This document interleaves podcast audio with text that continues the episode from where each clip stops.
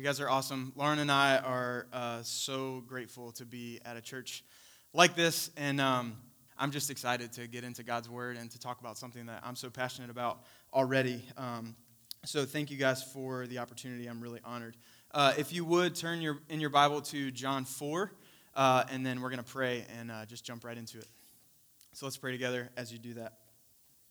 Lord, thank you uh, for the opportunity to be doing this right now. I thank you for your word.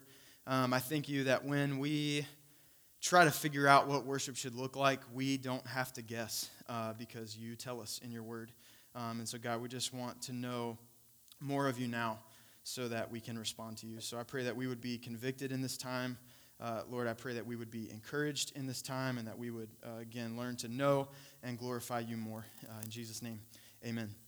Uh, so my wife and I, Lauren, she's awesome. Also, this team, are they not incredible? This was all volunteers today. They are awesome. Um, really grateful to just be able to step away and focus on something else, and they still nail it. Uh, you guys know my wife. She plays keys, is an awesome worship leader. We have been married five years, and uh, yep, that's good. Five years. Uh, we got married, and we left our wedding, and we went to a beautiful place, a magical place called IKEA and we basically furnished our entire apartment uh, from IKEA. But if you know anything about IKEA, you know it's magical when you're there in the warehouse walking around. But when you get home and you have to assemble it all, it's not so magical. So you, uh, we bought all this stuff you open the box and you dump out the directions, right? The instructions. Yeah, right. A bunch of words. Nobody, most of us don't know what they mean. And there's just like the little fat guy that's made of lines that points and says, You need a screwdriver and get somebody to help you. That's not helpful at all. So you dump out the instructions, all 12,000 pieces, and you lay them out in front of you. And the last thing that I put together, everything had gone smoothly, was this dresser that we bought.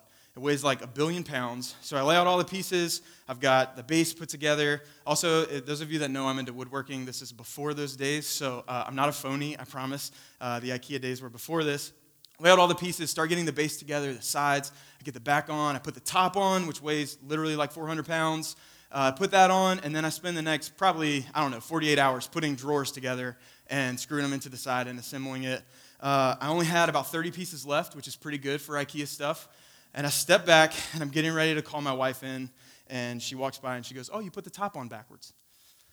And I was like, Are you kidding me? So I had to take the whole thing apart, all the drawers out, because the top won't come off without taking the whole thing apart. Take all the drawers out, put it all back together just to turn the 400 piece top around. It was not uh, an IKEA magical moment. Uh, it was really frustrating. Um, I thought that I was doing it right, but when I stepped back and looked at it, I had actually been doing it all wrong. It looked sort of like a dresser, but it wasn't the right dresser. And that terrible story, I think, is uh, a good picture of what some of us may do with worship. What we do sometimes with worship is that we, we think we're doing the right things, we think that we're on the right track, and then when we step back, we can look at it and see that maybe this isn't what God wanted at all, that we haven't actually been worshiping God the way that, he's de- that He desires. And so today, uh, I want to talk about this distinctive, passionate worship, and I want to talk about what it should actually look like. Um, and so I think it's important that we start with a definition. A lot of us probably have, sorry, I'm trying to get used to the Garth Brooks mic. I'm going to try not to touch it anymore. Uh, a lot of us probably have different ideas of what worship is based on um, your, uh, your understanding of it, your background, maybe a church that you've gone to in the past, maybe your understanding of Scripture. The dictionary definition of worship is the feeling or expression of reverence and adoration for a deity, or honor given to someone in recognition of their merit. So the word worship literally means worth-ship. It's acknowledging worth, it's giving something worth. And today, we're all doing that in some way. Everybody is worshiping, whether you think you are or not, or whether you think you're worshiping the right way or not. Hopefully, we are, at least in many cases. We all worship something. We all ascribe worth and show worthiness, acknowledge worth towards something. And most of us here would probably say that we're trying to give God right worship. We want to do the right things. We want our worship to be true and proper and passionate. And so today, what we're going to look at is how do I know? How do I know that my worship, how do I ensure that the worship that I offer God is true worship? And so the big idea today is this if it's not worship from the heart, it's not true worship. Very simple. if it's not worship from the heart, it's not true worship. And so I'm going to give you a different definition. Uh, we should have this, it'll come up so you can really uh, examine it. Worship is a biblical response to God resulting from an understanding of biblical truth about God. Just read that for a second. Worship is a biblical response to God resulting from an understanding of biblical truth about God. And what that definition shows us is that God is the one who initiates all worship. There's not something we can do to create, to fabricate, to concoct worship. Worship doesn't happen when we get up here and we mix just the right songs with just the right prayers and just the right sermon and just the right amount of giving during the offering.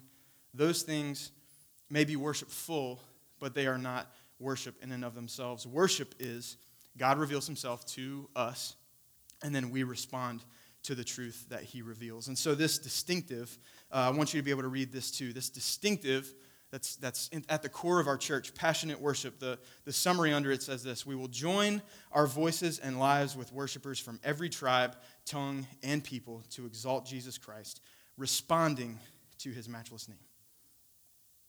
Worship is God reveals himself to us, and then we respond to his truth, the truth that he reveals. So I know I'm um, the worship guy here, I'm the worship staff member, but it's really important that right from the outset, we understand that worship is not synonymous with music. That's kind of happened in our culture, especially modern church culture.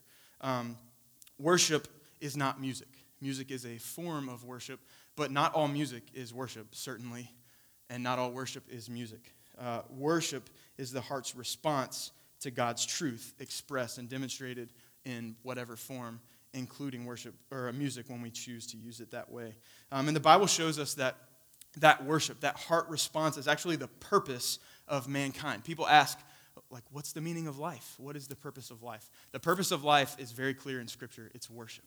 It's to worship the Lord. We see that in Genesis when people are literally created to glorify and worship God. And then we see it all the way at the end of Scripture in Revelation when there's nothing left, when this is gone, all that's left is worship of Jesus Christ? The answer to that question is worship. And the funny thing is, when we look at the New Testament in between, we don't see really anything about worship services as we know and experience them.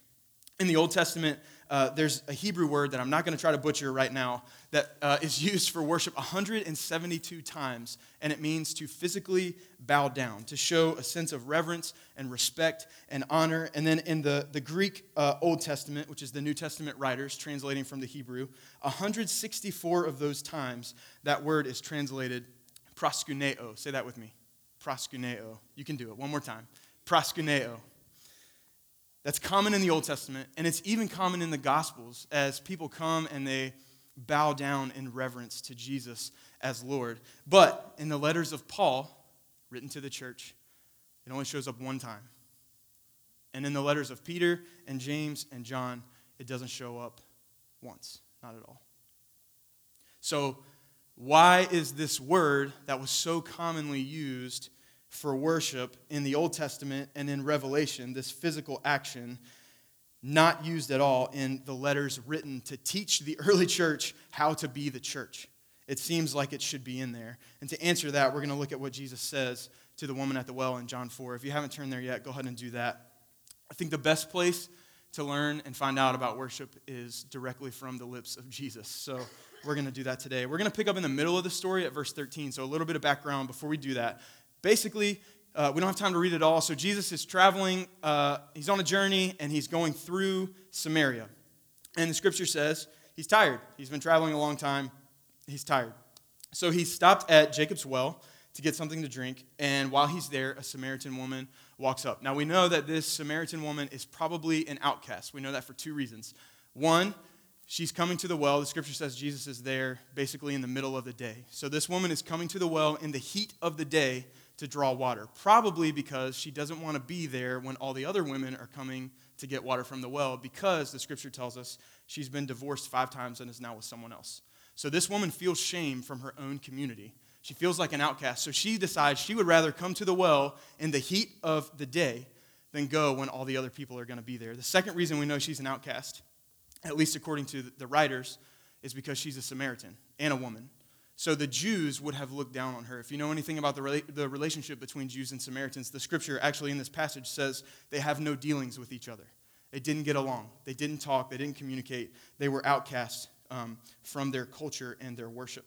And yet Jesus engages her at the well, which is probably its own sermon right there. We're not going to get into that. But in fact, Jesus offers her salvation. He doesn't just talk to her, he offers her a chance to know him and know the Lord, to receive salvation despite what she's done, and then he teaches her about what true worship really is, and by teaching her, he teaches us. So let's read the scripture and see what Jesus has to say uh, in this scenario. Starting at verse 13, John 4, verse 13, the Bible says, Jesus said to her, Everyone who drinks of this water, the water from the well, will be thirsty again. But whoever drinks of the water that I give him will never be thirsty again. The water that I give him will become in him a spring of water welling up to eternal life. The woman said to him, Sir, give me this water so that I will not be thirsty or have to come here to draw water. Right over her head. Jesus said to her, Go, call your husband and come here. And the woman answered him, I have no husband. And Jesus said to her, You are right in saying, I have no husband, for you have had five husbands, and the one you now have is not your husband. What you have said is true. The woman said to him, Sir, I perceive that you are a prophet. Our fathers worshipped on this mountain, but you say that in Jerusalem is the place where people ought to worship. Jesus said to her, Woman, believe me, the hour is coming when neither on this mountain nor in Jerusalem will you worship the Father. You worship what you do not know. We worship what we know, for salvation is from the Jews. But the hour is coming and is now here when the true worshipers will worship the Father in spirit and truth. For the Father is seeking such people to worship him. God is spirit, and those who worship him must worship in spirit and in truth. The woman said to him, I know that Messiah is coming, he who is called Christ. When he comes, he will tell us all things. And Jesus said to her, I who speak to you am he. And from those few verses, from this passage, we can get the entire essence of what true worship is, what God desires when we truly worship him. So when we pick up at verse 13, Jesus is basically trying to tell this woman who he is and what he has to offer her and everyone else. But she is focused on herself. It goes, what he says goes right over her head because she is, she just doesn't want to have to come to the well anymore, right? She doesn't want to have to come out in the heat and get water. She's concerned with her physical condition and not her spiritual condition. That's not us, right? That's only her. But Jesus wants to get to the spiritual. So he gets right to the heart of the matter. He comes back and says, Go call your husband. Oh, and she says, I don't have a husband. And he says, Yeah, you're right, because you've had five husbands, and the guy that you're with now isn't your husband. And then look what she does. She evades Jesus' statement again. And instead, she decides to say, Oh, so you're some kind of prophet. Like she's probably being sarcastic, right? She wants to have a, a theological discussion rather than deal with what's going on in her own life, in her own heart. She says, You know, oh, so you're a prophet. Well, then, where do you stand on the issue of the place of worship? The, the Jews and the Samaritans kind of had this disagreement. Basically, the Samaritans had their version of the Old Testament scriptures that told them their people needed to worship on this particular mountain. But God had instructed the Jews to meet him in the temple. The temple would be where his presence was manifest in the Holy of Holies, and the people were to go there to the temple to meet with him. So she asked this question Well, where, what do you think? Where do you think about where we should worship? And look how Jesus responds in, in verse 21. He says, Woman, believe me, the hour is coming when neither on this mountain nor in Jerusalem will you worship the Father. Jesus is saying that there's a time coming when the place of worship won't matter anymore. It won't matter if you're on this mountain or if you're in this temple. It's not going to be about the where. It's not going to be about a localized place, a geographic location. Jesus actually goes even further in the other Gospels. In Matthew 12, Jesus says, Destroy this temple, and I will raise it up again.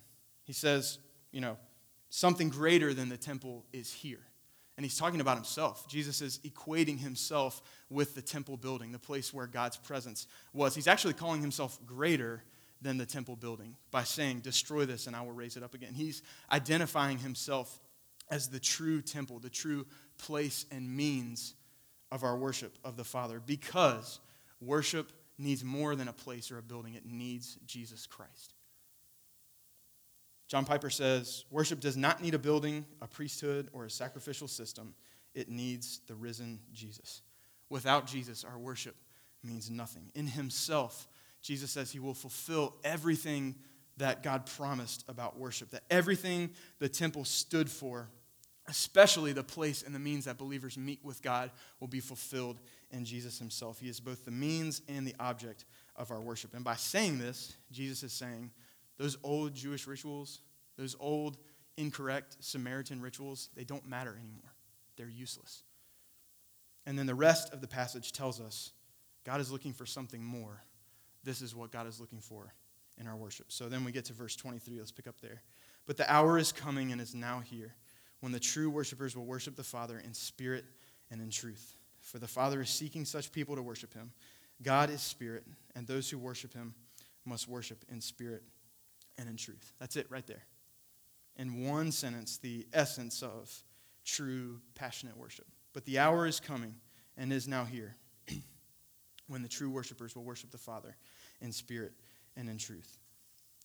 True worship had been expected by God's people. It was supposed to happen eventually. They had been uh, promised that this would happen. And Jesus is saying, The hour is coming and is now here. The hour is coming and is now here in me. You've been promised a Messiah. You've been promised that this worship will be made possible, and now it's here. Jesus is saying that true worship is now possible because of him and is no longer bound to this place. Instead, he says, it's in spirit and truth. Now, it's not wrong for us to gather here. Excuse me. Sorry, I'm going to try not to do that either.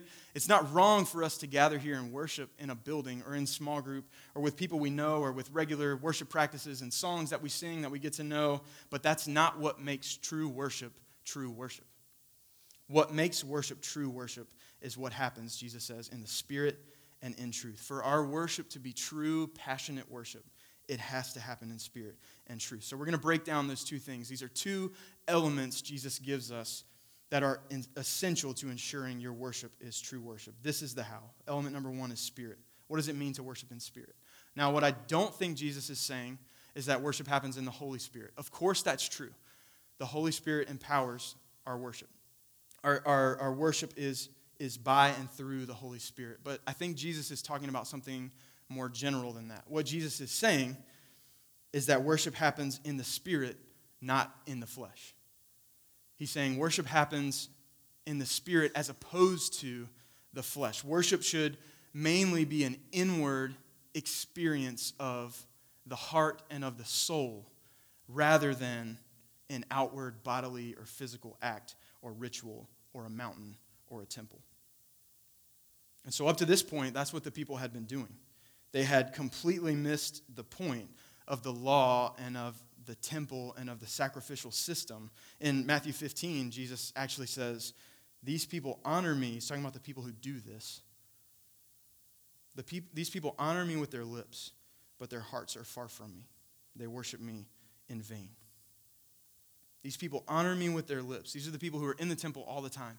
They knew the scriptures, they did the sacrifices. These people honor me with their lips, but their hearts are far from me. They worship me in vain. And I think we need to listen to what Jesus is saying. He's saying that when you, when I, when we come and we worship with ritual, but our hearts are far from Him, that it's all in vain.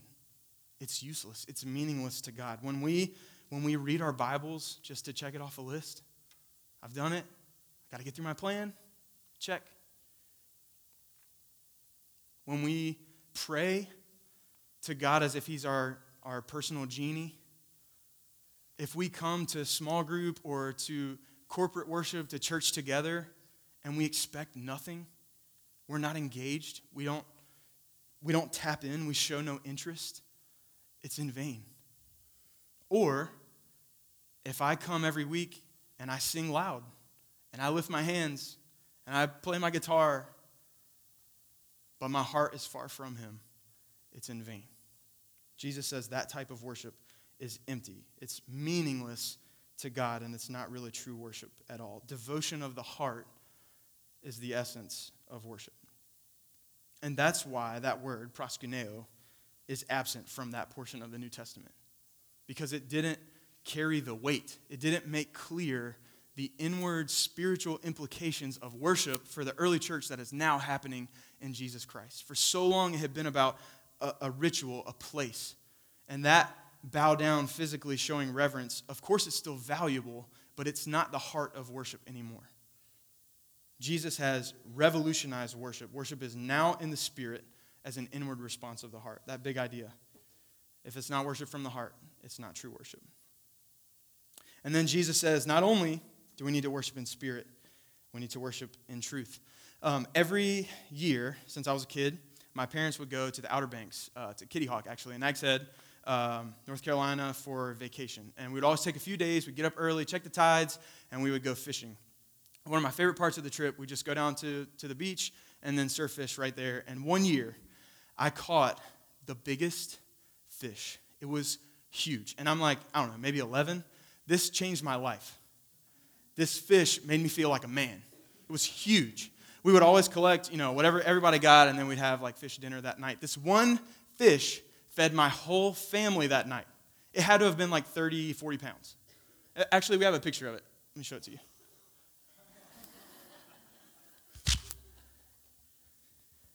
How many of you had a different image in your head than this?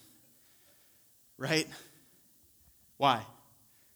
Because I pretty much lied to you and told you things about this fish that were not true. And if we're not really careful, we can do the same thing with God, and it affects our worship of God.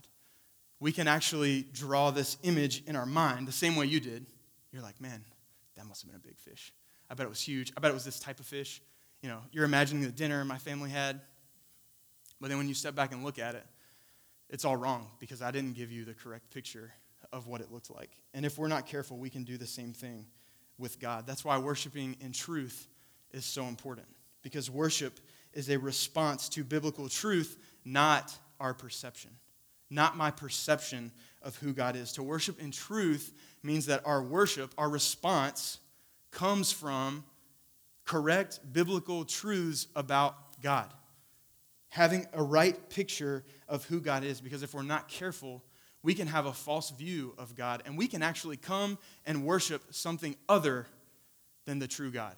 The God that we think we're worshiping might not actually look like God at all. And so Jesus is saying, this is important that we need to know the God that we worship. That's why we take so much time digging through what songs are we going to sing. And, and Jeff spends so much time preparing messages that are honoring to the scripture because it's not anything we can create. I can't give you a feeling or an emotion that is worship. Worship is God reveals himself to us, truths about himself, his character, his works, and we respond with a devoted heart to who he is. We can only worship God rightly if we know him. And the more we know him, the more and the more rightly we can actually worship him, especially together. And so in this passage, God reveals himself to the woman, right? God does this in several ways to us.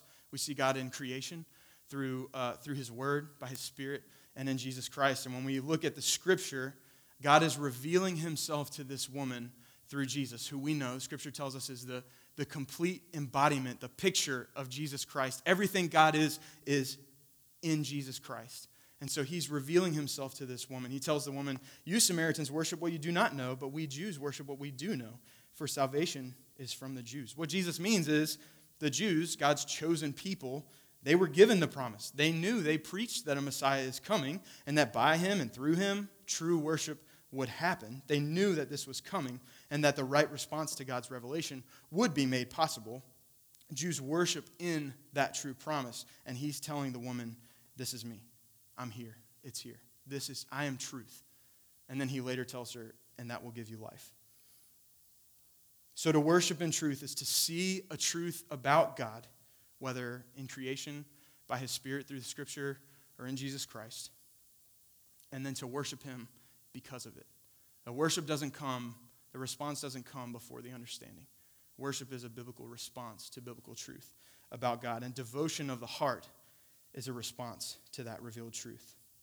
The scripture says that that is what God is looking for those two things. And that's what we try to do here every single week at Harvest. Like I mentioned in songs, in sermon prep, in the way that we give, even in our announcements, the way that we fellowship with each other. We're not putting on a show up here. This is not entertainment. Of course, we're trying to be excellent, but we're not doing it for the sake of creativity. We're doing it, you know, we, we've made some changes but we've not done that just to be better up here or in this room. We've done it because we want to put the work and the character and the attributes of God on display in a way that together we can see more of who God is and respond to Him in the right way. That's what we're doing here every single week, and that's what worship is. So then the question becomes how do we do it? You're like, yeah, that's a lot of theology. Now, what do I do? How do I do it? How exactly do we express worship that comes from the heart? What does it look like? What does spirit and truth worship practically look like? Um, when I got asked to do this message, I can't tell you how excited I was because um, I lead worship here pretty much every week, and I thought to myself, you know what? Like, this is my chance. Like, I'm going to teach people how to respond in worship. Like, I'm thinking this gathering. I'm going to teach people that the Bible says to, to raise your hands, to sing loudly, to clap, to play, you know, music with instruments, to dance, to be joyful. I thought, I'm going to teach them how to physically do something, how to respond in worship. And then I dug into the passage and I noticed that's not what Jesus is saying to the woman at the well. In fact, it's the opposite. Now, God does require those things of us. He does want us to express our worship physically and outwardly. So, those of you guys that do the mannequin challenge every week or uh, look like you just got a root canal, uh, you're not off the hook that easy. Uh, God does expect that of us, but in this passage, that's not what Jesus is saying. Jesus is saying, just like in Matthew, that if we do those things, but we have no heart for Him, it's in vain. It doesn't matter. We need to worship Him in spirit and in truth. It doesn't matter what I can convince you to do when you come in this room, it doesn't matter what emotion I can give you. Of course, we want our affections you know, to be geared towards God. We want to, to, to experience God's presence. But it's not me manipulating these moments to make you do something and then walk away the same person. It's encountering God for who He is and responding to His truth. God is after surrendered hearts, He's not after lifted hands. That's what worship is. And because worship is more than religious actions, the way that we express practically worship in spirit and truth, passionate worship, is not really one particular action or expression at all. It's actually with the complete devotion and surrender of our entire life. That's what the Bible means when it says, whatever you do, do it for the glory of God. Whatever you do in word or deed, do it all in the name of, of the Lord Jesus Christ, giving thanks through him to God the Father. Worship becomes the lifestyle, the everyday lifestyle of the believer. It's regular, it's consistent, it's ongoing. Romans 12:1. You guys probably have heard this a ton of times or know it. Therefore, I urge you, brothers and sisters, in view of God's mercy, it's mercy towards us, this opportunity to offer your bodies as a living sacrifice, holy and pleasing to God. This is your true and proper worship. Our true and proper worship is to be a living sacrifice. It's not a cop out. That's what Scripture says. It's everything, it's our life. An active servant and a worshiper of the Almighty God, not tied to a place or a people or a building or a song or a feeling. It's consistently learning more of who God is, knowing Him more, and then responding to His truth in our hearts, in our spirit. And so, even more practically than that idea of it being our lifestyle, I think that that uh, can be demonstrated in two areas. The first is our individual worship, our personal worship. That's my that's my life at home. That's my integrity aside from here. And then our corporate worship, our public worship. That's what we're doing now. That's what we do at small group. That's when we're in the world. And so we'll break those down. Our individual and our personal worship, that's your relationship with the Lord. Are you worshiping God in your relationship with the Lord? And this is for me too. I can't tell you how convicting putting this message together was. What does our daily time with the Lord look like? Do we, do we truly desire to know God and to be with Him, to understand Him, to respond to Him? We talked about this last week. When we read the scriptures, are we actually reading the scriptures to encounter God and know Him more? Or are we just reading it to check it off the list? Because Jeff said last week, when you immerse yourself in Scripture, you cannot help but be changed. The supernatural power of God, Scripture tells us, work, works in His Word. and changes us. He changes our heart and then, therefore, our actions to look more like Christ when we regularly are disciplined and immerse ourselves in Scripture and desire to know Him more. When we pray, or do you pray? That was my thought when I read this. How do you pray? Do you encounter God in your prayer time? What do you pray for? How do you worship through your prayer? Do you adore God? Do you praise Him? Do you desire Him? Do you thank Him? Do you ask Him for forgiveness because you know He's the only one who can give it to you? How do you worship as you pray? How do you prioritize your week? What would your schedule say about your worship to the Lord? Do you worship with your time? Do you serve here, small group, in your community? What about your finances? Do we worship by giving freely and, and generously and cheerfully, as the scripture tells us to do? Do we regularly confess and repent of our sin and see the fruit of change in our life? Those are the questions that we ask ourselves if we want to be able to kind of rate ourselves in personal worship. And just doing those things doesn't make them worshipful. Obviously, if it's a struggle, I would say just do it, you know, get into it.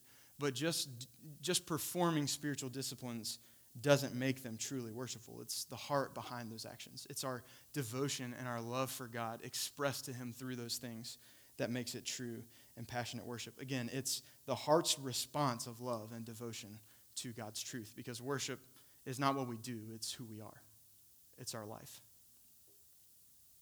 And that's the form of worship that's commanded in the New Testament and the form of worship, personal worship, that pleases God. That's true passionate worship. And then there's our corporate worship, our public worship. That's what we're doing right now, or when we go to small group, or when we're out in the world. Um, scripture actually doesn't say much about this type of worship um, that we're doing right now, but it does show us that corporate worship is vital to the life of the believer. True worship starts in the heart, it starts inwardly, but it must be expressed publicly. And so we come to gather for two reasons. The first reason is to give honor and glory and praise to the one true God together. Love God. And then the second reason is to teach and to admonish and to serve the body of Christ, each other. We come here not as the primary means of our worship. By that I mean, this is not where we come to do most of our worship. That's what the lifestyle of worship is. We come here to give honor and glory to God and to build up the church, to serve each other. And I think what we've often gotten wrong in our worship as the church is that both of those actions are about giving. And we so often, myself included, make worship about what can I get? What can I receive. That's the woman at the well, right? When Jesus says, I can give you living water. She's like, oh, please, because I don't want to come out here in the, in the sun and get water. She's thinking about herself. She's not thinking about what she can offer the Messiah. But worship is about service. What can I give to God? What can I give to his people? What can I offer them that will build them up? Anything we do in corporate worship, whether it's a spiritual gift you have, I have, or a talent, a skill, if we come here and we do it and it's not for one of those two reasons, to praise God or to serve people, then it doesn't matter. It's unbiblical. Everything we do in this gathering is to love God and love people. But so often we come here maybe just to get something. I've heard it a lot of times, especially as a worship leader. Uh, not so much here, thank you. But in the past, you know what? I just didn't, that's not my song. I just didn't really, I don't really get anything out of that, that style or that, you know, whatever it is. I just didn't really get anything out of that. Or even further, that church just, it wasn't for me. I, uh, when I was a kid, about the same age as catching that fish, there was a couple at our church, and they were talking to my mom after service, and I was standing there, and I heard the lady tell her, We're just so tired of sitting through bad worship services. That's what she said.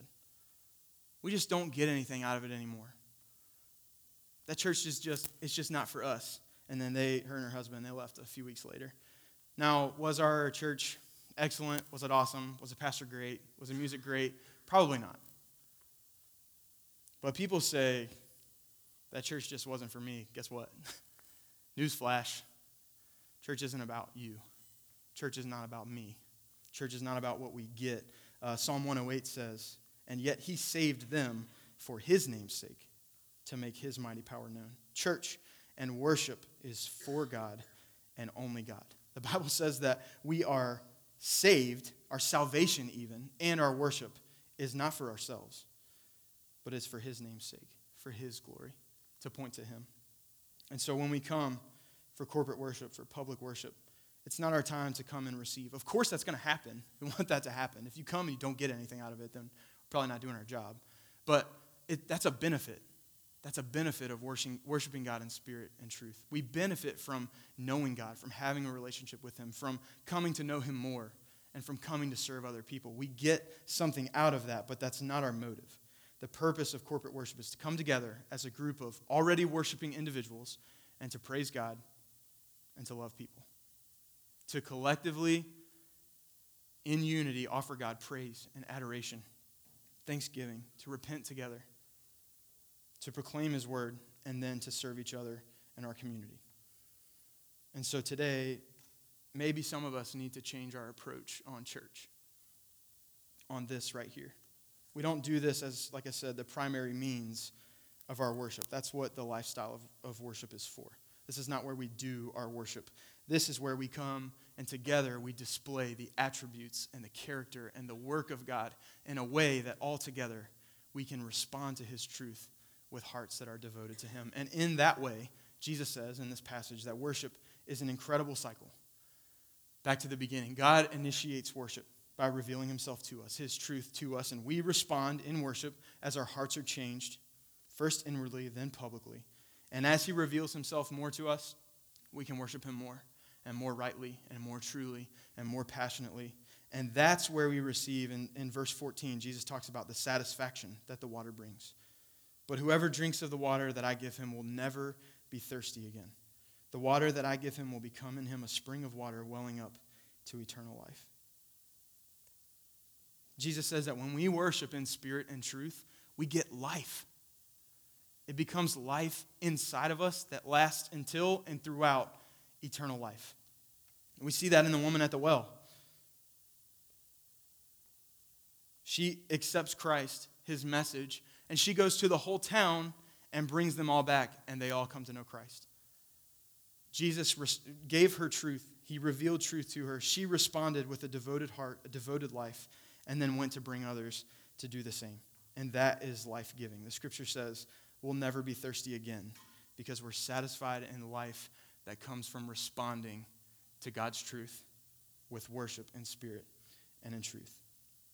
If it's not worship from the heart, it's not true worship. But if it is worship from the heart, God is pleased. It's true worship. It's passionate worship. And so today we're, you know, we're all here. We're like I said at the beginning, we're all worshiping something. Hopefully, we're desiring and doing what we can to worship God in right ways. Maybe sometimes we get wrapped up in other stuff. Maybe our spouse, our kids, our boss, our responsibilities, maybe ourselves, our addictions, our desires, our stomachs, our goals, maybe even our past accomplishments. We put ourselves up in this, in this place in our minds. But God is challenging us today to worship Him and Him alone in spirit and in truth. We say every week, everybody has a next step at harvest. And we're going to pray in a minute. And I just would ask you to ask God for that conviction. What are these areas in my life that maybe aren't completely devoted to you? What does passionate worship in my life look like more than just in this room? Maybe some of it has to do with this room. Maybe it is investing more in this church body or in encountering Him when you get here or when you get to small group, engaging more. Maybe it's the integrity of your faith, your, your personal life, your walk when you leave this room. Whatever it is, we're going to pray together and we're going to ask God to reveal those areas to us so that we can move forward and offer Him true worship. So let's pray together. Lord, I thank you again that uh, we, we don't have to wonder what you want from us. You make it clear to us in your word that this is what's expected. You sent Jesus Christ to this earth not only to die for us and to raise to life so that we could be saved and that we could know you, but also as the full embodiment of everything that you are. Every piece of your character is in Jesus. And so we thank you that we can look to the scripture and we can encounter you through him and through your word by the power of your Holy Spirit. God, we are, as a people, as your church, as your body, Lord, we desire to know you more and we desire to worship you rightly. So, God, we ask for forgiveness when we fall short. When our spiritual disciplines are, are shallow or they're just actions that we do, just rituals that happen. God, we ask that you forgive us for that. Convict us for areas for growth in our personal life, with our relationship with you, the way we encounter you in Scripture and in prayer, with the way that we prioritize our week, how we spend our time, who we devote our energy to, the way we use our finances, who we are when we leave this room and this church. And God, corporately, we ask you to change our, our attitude, maybe even our attendance to Sunday morning. God, change us to demonstrate that we love you with all that we are by being a part of what you've called us to be corporately here and in small group and in the world, to engage and to express ourselves in a way that is appropriate. That's what you desire. And God, lead us to repentance. God, forgive us for when we do this. Forgive us when we don't love you the way that we should, or when our hearts get distracted by the other things of the world. God, we want to honor you in spirit and in truth, so change our hearts. Reveal yourself more and more to us so that we can worship you rightly and more truly and more passionately. In Jesus' name we pray. Amen. Uh, today, I want to do something a little different to close. Um, a lot of times, uh, I guess every week as we play, maybe you don't know actually what's happening up here, and you hear this but there's something a little bit different that's happening in our in ears in our headphones. So I'm gonna ask Austin and, and uh, production if you guys could just bring the click down up chorus bit, two. I want you to hear this. Three, band. So while you hear the band, you can turn it up a little bit more. This is what we hear every week. I know it sounds obnoxious, but you get used to it. Listen to what it does. Drums, kick it in. Chorus two, all in. What this does is it keeps us together and it tells us our every move. It tells us what to do. It reveals to us where we're going, how we're moving. And God is doing the same thing today through His Scripture. God is cueing us, He is prompting us to worship Him, and we have an opportunity to respond to Him right now. I'm going to ask you to stand and let's sing louder than we've ever sung. Let's offer God true worship in spirit and in truth. Come on, let's sing it together. You are the only King forever. Almighty God, we lift you high.